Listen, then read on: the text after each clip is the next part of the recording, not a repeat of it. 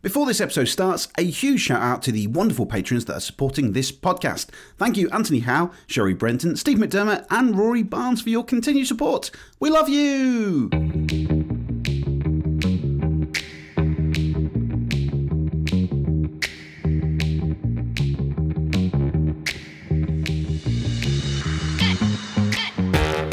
Hello, friends, and welcome to another episode of the Unlocked Podcast, the podcast that is designed to inspire you to be the best version of yourself and to create magical experiences. And today, I'm going to share with you a very simple concept called What Would Ricky Do? Yes, now for fans out there, you may think that this may sound like what would Jesus do? And kind of it is kind of in that concept. But bear with me and stick with me. This is a very simple and profound concept called What Would Ricky Do? Now, obviously, you would input your name, not Ricky. You could think of me if you like, what would Ricky do? But input your own name. It could be Anthony, Julie, Jack, I don't know, whoever you are. But I want you to think of this simple concept. Now, to explain this to you, it is very simple. But a couple of months ago, I shared this in my mastermind group about this idea of whatever obstacle or whatever challenge comes my way, think what would the best version of Ricky do? So I'm going to explain this concept to you. It's very simple. It is inspired by a great book called Essential by the Minimalists. Uh, if you haven't seen it already, head over to Netflix. They have a wonderful documentary. It came out on the 1st of January. 2021, I think it was. It changed my life and uh, it got me really thinking about stuff and the kind of things that we kind of hold dear to our hearts, but it doesn't really matter anyway. And it's about living this wonderful minimalist life. I'll do a little review, I think, of it uh, eventually or of the book. But it is inspired by one of their essays from their blogs. They've got a book called Essential, and this was a concept that was in that book.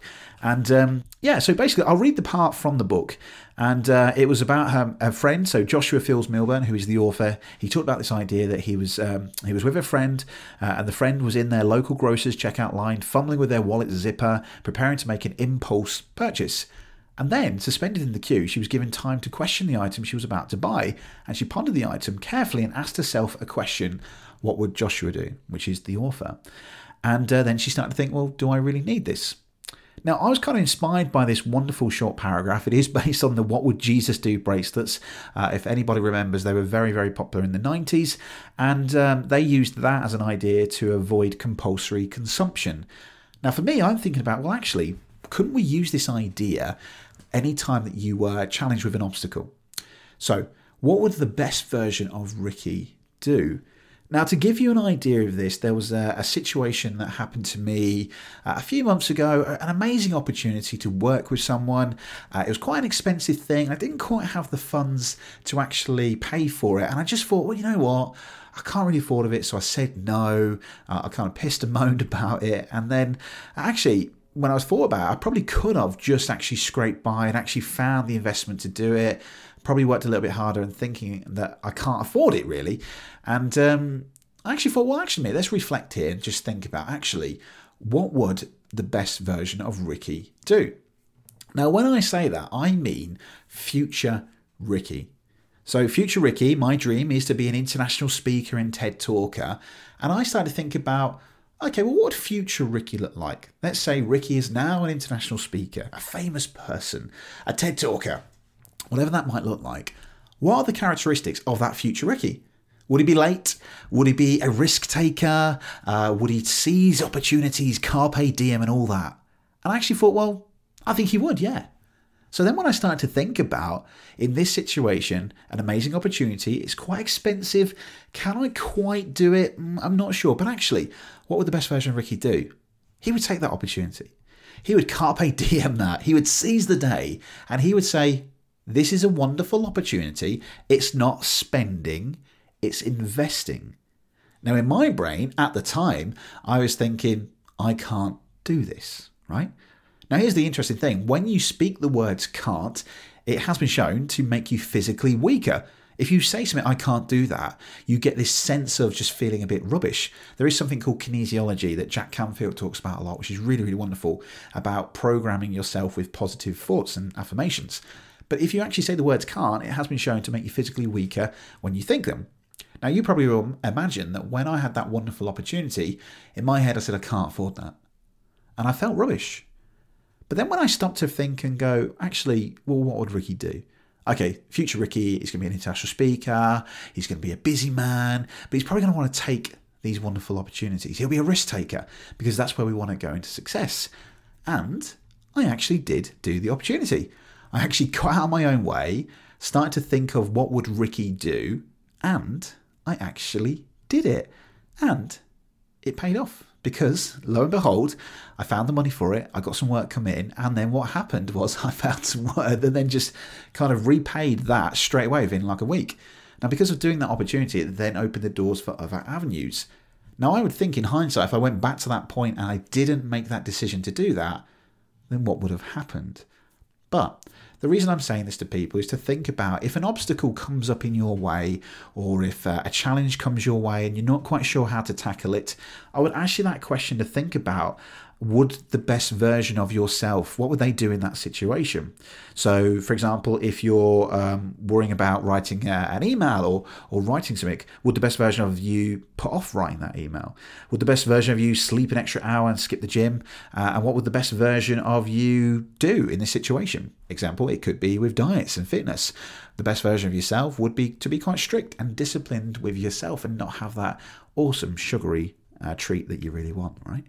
So my brain now is thinking about this all the time. Whenever I'm faced with an opportunity or an obstacle which I'm really not sure of the right thing to do, I stop. I ask the question, what would Ricky do? And then I think, what is future Ricky? The Ricky, the best version of himself, what would he do?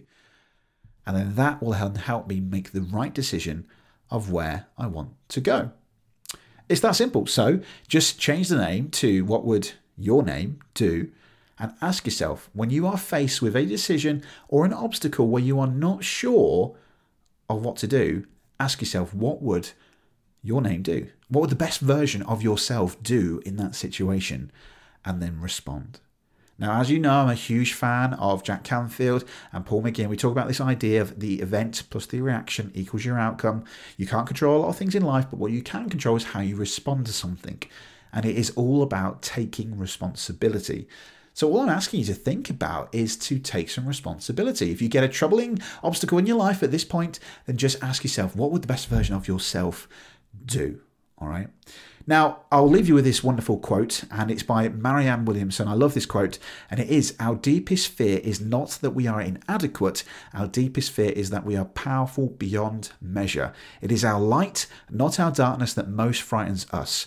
Your playing small does not serve the world. Why do I want to share this with you? Is because in that situation where I was going in my head saying, I can't do this, I can't afford that, it made me feel rubbish. And it wasn't a small thing, it was a huge thing I needed to do. But my playing small doesn't serve the world. Ironically, the risk that I took, I found the money, I invested into it, and it paid off massively.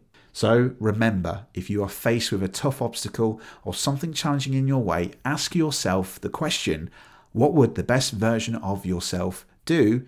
And just say, what would Ricky do? Well, your name. and remember, one of the greatest differences between successful people and those who would merely like to be is how they respond to the events and opportunities in their life. So just ask yourself that question what would you do the best version of yourself? So there we go. Thank you for listening to this episode. I hope you enjoyed it. It's a bit of a shorter episode. I really love this idea. It's a, a, fantastic question. So start thinking about it. And the last thing that is mentioned in the book is perhaps this question, when employed habitually, will change our priorities, but it's certainly a question that we need to ask ourselves. So think about it. What would the best version of yourself do when you're facing that obstacle? Ask yourself, what would Ricky do or you?